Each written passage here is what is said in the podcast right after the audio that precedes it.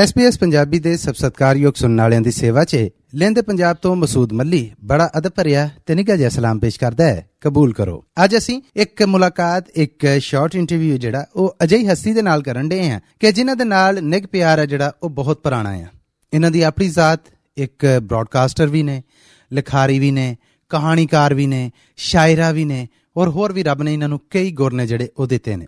ਉਹ ਗੁਰ ਕੀ ਕੀ ਨੇ? ਉਹ ਜਦੋਂ ਅਸੀਂ ਇਹਨਾਂ ਨਾਲ ਗੱਲਬਾਤ ਕਰਾਂਗੇ, ਉਦੋਂ ਸਾਡੇ ਸੁਣਨ ਵਾਲਿਆਂ ਤੱਕ ਪਹੁੰਚਣਗੇ। ਐਮਏ ਪੰਜਾਬੀ ਪਾਰਟ 1 ਦੇ ਵਿੱਚ ਕਹਾਣੀ ਦਾ ਚੈਪਟਰ ਜਦੋਂ ਪੜਨ ਦੇ ਸਾਂ, ਤੇ ਉਹ ਸਬਜੈਕਟ ਦੇ ਵਿੱਚ ਇਹਨਾਂ ਦਾ ਨਾਂ ਸਾਹਮਣੇ ਆਇਆ। ਮੈਂ ਕਿਹਾ ਜੀ, ਬਿਲਕੁਲ ਇਹ ਉਹ ਹੀ ਨੇ। ਸੋ ਅੱਜ ਉਸੇ ਹਜਵੇਰੀ ਪੱਟੀ ਦੇ ਰੂਬਰੂ ਕਰ ਰਹੇ ਹਾਂ ਅਸੀਂ ਆਪਣੇ ਸੁਣਨ ਵਾਲਿਆਂ ਨੂੰ ਔਰ ਉਹਨਾਂ ਨਾਲ ਗੱਲਬਾਤ ਪੇਸ਼ ਕਰ ਰਹੇ ਹਾਂ। ਅਸਲਾਮ ਅਲੈਕੁਮ ਹਜਵੇਰੀ ਜੀ। ਵਾਲੇਕੁਮ ਅਸਲਾਮ। ਬਹੁਤ ਸ਼ੁਕਰੀਆ ਮੱਲੀ ਜੀ। ਜਿੰਨਾ ਤੁਸੀਂ ਤਾਰੀਫਾਂ ਕਰ ਦਿੱਤੀਆਂ ਨੇ ਇਸ ਕਾਬਲ ਤੇ ਨਹੀਂ ਮੈਂ। ਬਹੁਤ ਸ਼ੁਕਰੀਆ ਤੁਹਾਡੀ ਆਮਦ ਦਾ ਔਰ ਮੇਰੇ ਤੁਸੀਂ ਇਸ ਕਾਬਲ ਸਮਝਿਆ ਕਿ ਮੇਰਾ ਇੰਟਰਵਿਊ ਕੀਤਾ ਜਾਏ। ਵੈਸੇ ਤੇ ਮੋਢਾ ਜਿਹੜਾ ਉਹ ਅਕਬਰ ਲਾਹੌਰੀ ਹੋਣੇ ਜਦੋਂ ਯਾਦ ਆ ਸਾਡੀ ਆਵੇ ਤੇ ਉਦੋਂ ਸਾਨੂੰ ਖਤ ਲਿਖਣਾ। ਉਹ ਤੁਹਾਡੇ ਵਾਲਿਦ ਸਨ, ਫਾਦਰ ਸਨ, ਘਰ ਤੋਂ ਹੀ ਕੁਝ ਅਦਬ ਦੀ ਗੁੜਤੀ ਹੈ ਜਿਹੜੀ ਉਹ ਨਸੀਬ ਹੋਈ, ਪਰ ਆਪ ਲਿਖਣ ਦੀ ਕੋਈ ਚੇਤਾ ਹੁੰਦਾ ਕਿ ਪਹਿਲੀ ਲਿਖਤ ਹੈ ਜਿਹੜੀ ਉਹ ਕਦੋਂ ਲਿਖੀ ਸੀ? ਕਹਾਣੀ ਸੀ ਸ਼ਾਇਰੀ ਸੀ? ਹਾਂਜੀ, ਸਭ ਤੋਂ ਪਹਿਲਾਂ ਮੈਂ ਨਿੱਕੀ ਕਹਾਣੀ ਲਿਖੀ ਸੀ। ਔਰ ਕਿਉਂਕਿ ਸਾਡੇ ਵਾਲਿਦ ਸਾਹਿਬ ਮੇਰੇ ਅਕਬਰ ਲਾਹੌਰੀ ਪੰਜਾਬੀ, ਉਰਦੂ ਦੇ ਬੜੇ ਸ਼ਾਇਰ ਸਨ। ਔਰ ਉਹਨਾਂ ਨੇ ਹਮੇਸ਼ਾ ਸਾਡੇ ਘਰ ਵਿੱਚ ਬੜੇ ਮੁਸ਼ਾਇਰੇ ਹੁੰਦੇ ਸਨ। ਅਦਬੀ ਮਹਿਫਲਾਂ ਹੁੰਦੀਆਂ ਸਨ ਔਰ ਬੜੇ ਸ਼ੌਰਾ ਉਰਦੂ ਪੰਜਾਬੀ ਦੇ ਆਂਦੇ ਸਨ। ਅਲਾਮਾ ਤਾਜਵਰ ਨਜੀਬਾਬਾਦੀ ਦੇ ਸ਼ਾਗਿਰਦ ਸਨ ਔਰ ਬਾਅਦ ਵਿੱਚ ਉਹਨਾਂ ਪੰਜਾਬੀ ਵੀ ਲਿਖਣਾ ਸ਼ੁਰੂ ਕੀਤੀ, ਪਹਿਲੇ ਉਰਦੂ ਚ ਲਿਖਦੇ ਸਨ।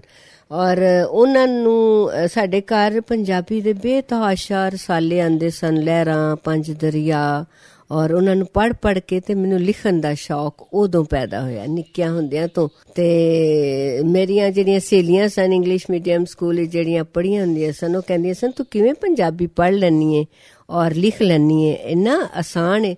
ਤੇ ਮੈਂ ਕਹਿੰਸਾ ਮਾਂ ਬੋਲੀਏ। ਔਰ ਸਾਡੇ ਕੰਨ ਵਿੱਚ ਪਹਿਲੀ ਆਵਾਜ਼ ਹੀ ਪੰਜਾਬੀ ਦੀ ਪਈ ਸੀ।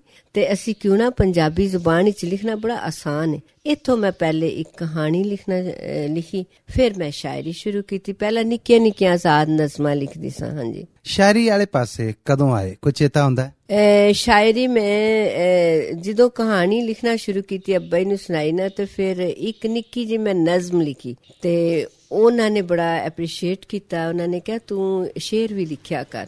ਤੇ ਇਸ ਤਰ੍ਹਾਂ ਫਿਰ ਮੈਂ ਸ਼ਾਇਰੀ ਵੱਲ ਸ਼ੁਰੂ, ਔਰ ਇਕੱਠਾ ਹੀ ਮੇਰਾ ਲੱਗਦਾ ਕਿ ਕਹਾਣੀ ਤੇ ਨਜ਼ਮ ਮੈਂ ਇਕੱਠੀ ਲਿਖਣੀ ਸ਼ੁਰੂ ਕਰ ਦਿੱਤੀ ਸੀ, ਹਾਂਜੀ। ਤੇ ਜ਼ਿਆਦਾ ਵਕਤ ਅੱਜ ਕੱਲ ਤੇ ਤੁਹਾਨੂੰ ਪਤਾ ਲੋਕੀ ਪੜ੍ਹਦੇ ਘੱਟ ਨੇ ਤੇ ਲਿਖਦੇ ਬਹੁਤ ਨੇ।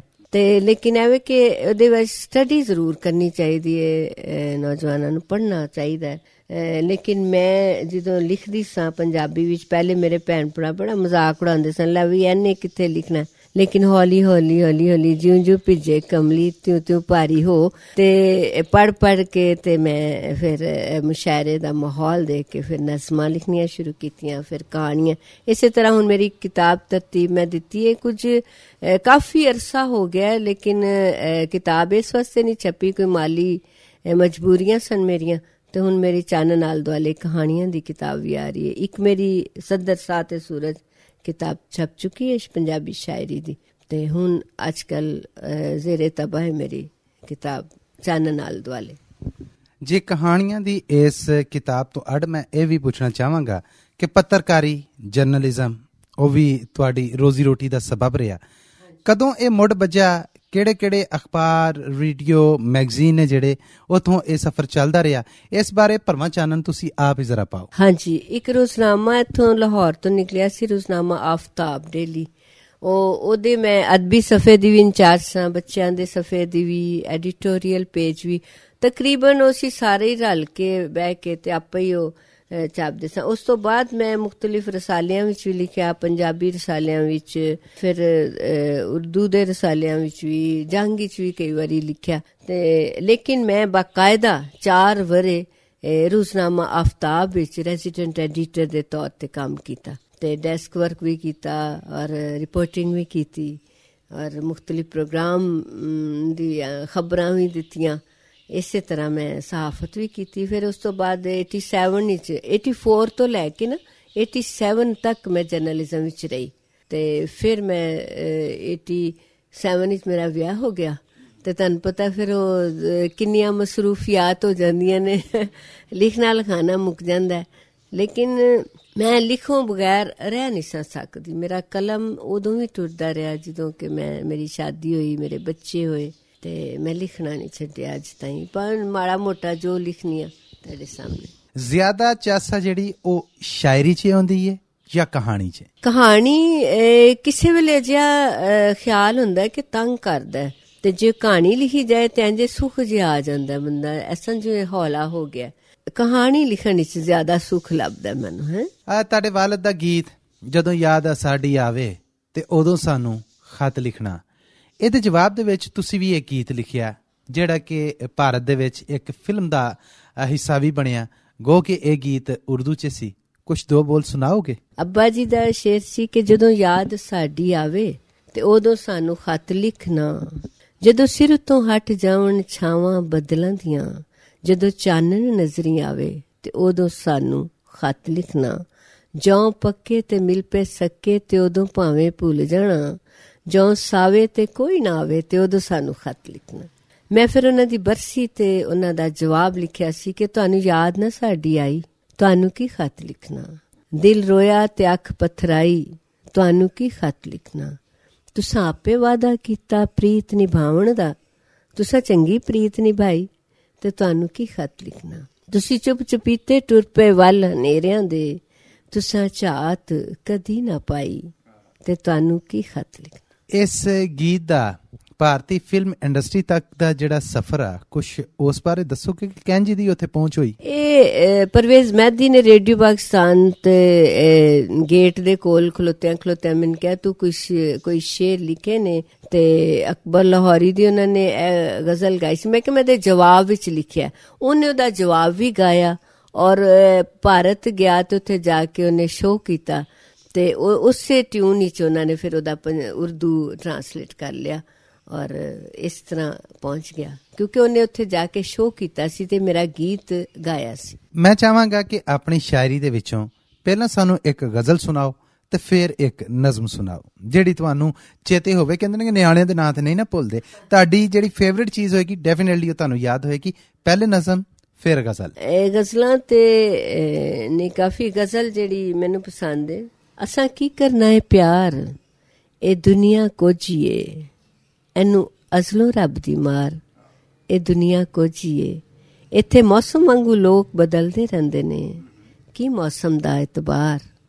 ਇਹ ਦੁਨੀਆ ਕੋਝੀਏ ਅਸਾਂ ਹੱਸ ਕੇ ਖਾਦੇ ਪੱਥਰ ਆਪ ਸ਼ਰੀਕਾਂ ਦੇ। ਅਸਾਂ ਮੰਨ ਲਈ ਹੱਜੋ ਹਾਰ ਇਹ ਦੁਨੀਆ ਕੋਝੀਏ ਅਸਾਂ ਕੀ ਕਰਨਾ ਹੈ ਪਿਆਰ? ਇਹ ਦੁਨੀਆ ਕੋਝੀਏ ਹੁਣ ਮੈਂ ਆਪਣੀ ਫਰਮਾਇਸ਼ ਤੋਂ ਪਰਾਂ ਤੇ ਨਹੀਂ ਹੋ ਸਕਦਾ। ਮੈਂ ਨਜ਼ਮ ਵੀ ਸੁਣਨਾ ਚਾਹਾਂਗਾ। ਕੋਈ ਨਜ਼ਮ ਜਿਹੜੀ ਤੁਹਾਡੀ ਲਿਖੀ। ਇੱਕ ਮੇਰੀ ਨਜ਼ਮ ਜਿਹਦੇ ਤੇ ਮੈਂ ਆਪਣੀ ਕਿਤਾਬ ਦਾ ਨਾਂ ਸੱਦਰ ਸਾਹ ਤੇ ਸੂਰਜ ਰੱਖਿਆ ਹੈ। ਮੇਰੀ ਨਜ਼ਮ ਦਾ ਸਰਨਾਮਾ ਹੈ ਸੱਦਰ। ਧਰਤੀ ਦਾ ਇੱਕ ਟੋਟਾ ਹੋਵੇ ਡਾਡਾ ਸੋਹਣਾ ਡਾਡਾ ਚੰਗਾ। ਕਦਮ ਕਦਮ ਹਰਿਆਲੀ ਹੋਵੇ ਹਰ ਪਾਸੇ ਖੁਸ਼ਹਾਲੀ ਹੋਵੇ ਖੁਸ਼ੀਆਂ ਹੋਣ ਹਾਸੇ ਹੋਣ ਪਿਆਰ ਕਰਨ ਦੀ ਸੱਦਰ ਹੋਵੇ। ਇੱਕ ਦੂਜੇ ਦੀ ਹਮਦਰਦੀ ਦੇ ਗਹਿਣੇ ਪਾ ਕੇ, ਇੱਕ ਦੂਜੇ ਦੇ ਦੁੱਖ ਵੰਡਣ ਦੀਆਂ ਕਸਮਾਂ ਖਾ ਕੇ, ਪਿੰਡਾਂ ਦੇ ਵਿੱਚ, ਸ਼ਹਿਰਾਂ ਦੇ ਵਿੱਚ ਕਦਮ ਕਦਮ ਤੇ ਮੇਲੇ ਲੱਗਣ, ਸਾਵਾਂ ਦੇ ਵਿੱਚ ਖੁਸ਼ੀਆਂ ਵਸਣ, ਕੋਈ ਕਿਸੇ ਦਾ ਹੱਕ ਨਾ ਮਾਰੇ, ਕੋਈ ਕਿਸੇ ਨਾਲ ਵੈਰ ਨਾ ਵਿਢੇ। ਹਰ ਬੰਦੇ ਨੂੰ ਜ਼ਿੰਦਾ ਰਹਿਣ ਦਾ ਹੱਕ ਹੋਵੇ ਤੇ ਹਰ ਚਿਹਰੇ ਤੇ ਸੱਚ ਦਾ ਚਾਨਣ, ਡਲਕਾ ਮਾਰੇ।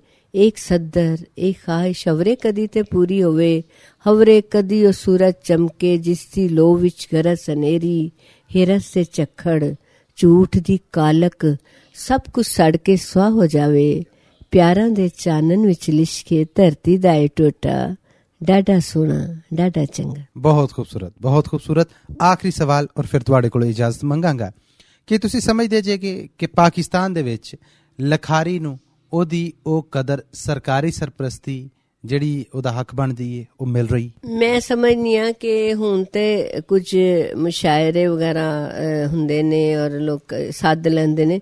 ਲੇਕਿਨ ਉਹ ਜਿਹੜੀ ਅਹ, ਪਜ਼ੀਰਾਈ ਹੋਣੀ ਚਾਹੀਦੀ ਹੈ ਉਹ ਨਹੀਂ ਹੁੰਦੀ। ਜੇ ਤੁਸੀਂ ਘਰੋਂ ਬਾਹਰ ਨਾ ਨਿਕਲੋ ਜੇ ਤੁਸੀਂ ਤੁਹਾਡਾ ਮਿਲਨ ਮਿਲਾਨ ਨਹੀਂ ਹੈ ਤੇ ਤੁਸੀਂ ਕਿੰਨਾ ਵੀ ਲਿਖ ਲੈਂਦੇ ਹੋ ਕਿੰਨਾ ਵੀ ਛਪ ਜਾਂਦੇ ਹੋ ਤੁਹਾਨੂੰ ਕੋਈ ਸੱਦਦਾ ਨਹੀਂ।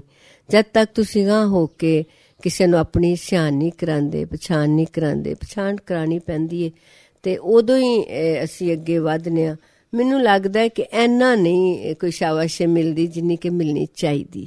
ਹਜਵੇਰੀ ਪੱਟੀ ਜੀ ਬਹੁਤ ਸ਼ੁਕਰੀਆ। ਤੁਸੀਂ ਆਪਣੇ ਕੀਮਤੀ ਵੇਲੇ ਦੇ ਵਿੱਚੋਂ ਕੁਝ ਸਮਾਂ ਜਿਹੜਾ ਉਹ ਸਾਨੂੰ ਦਿੱਤਾ। ਸਾਡੇ ਜਿਹੜੇ ਸੁਣਨ ਵਾਲੇ ਨੇ ਉਹਨਾਂ ਦੇ ਰੂਬਰੂ ਹੋਏ ਸੋਹਣੀਆਂ ਸਵੱਲੀਆਂ ਗੱਲਾਂ ਕੀਤੀਆਂ ਕੁਝ ਯਾਦਾਂ ਤਾਜ਼ਾ ਕੀਤੀਆਂ ਔਰ ਕੁਝ ਕਲਾਮ ਸੁਣਾਇਆ।